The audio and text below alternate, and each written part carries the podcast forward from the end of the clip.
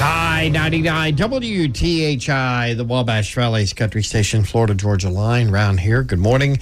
It is 710. Uh, traffic note to pass along 41 in the northbound lane there at 41 in Stuckey Road is down to one lane. We have a vehicle with a trailer uh, on it in the ditch, and it's down to one lane as they're working on getting that vehicle out of the ditch. And thanks, Paul, for letting us know about that so we could share that Yeah, Big information. Kev sent me a text too. And let Oh, us know, okay, too. So great. Our engineer is all he's on. He on is top on of it. everything, is isn't he? yeah.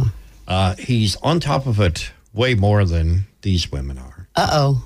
A uh, group of three women and their three children went into a baby store in Middleton, New Jersey last week. And two of the women distracted the employee while the other woman stole a stroller. Oh, man. Then they all left the store. Uh, the problem is they had to come back to the store.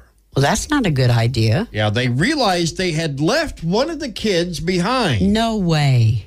23 year old Mary Ann Cash and 20 year old Nan McCarthy were arrested for shoplifting and conspiracy. The other woman apparently is still at large with Wow, Marty. the stroller. The police say the women are both from England, and the stroller they stole was from a British company. So it would have been pretty cheap to buy one once they got back home to England. Wow. However, they elected not to wait, and well, now they're going to have to wait behind bars for a while. That's just terrible. Yeah, left one of the kids behind. It was Priorities need to be uh, yeah. So and and I got a feeling the judge will let them know that. Country girls wearing their bikinis.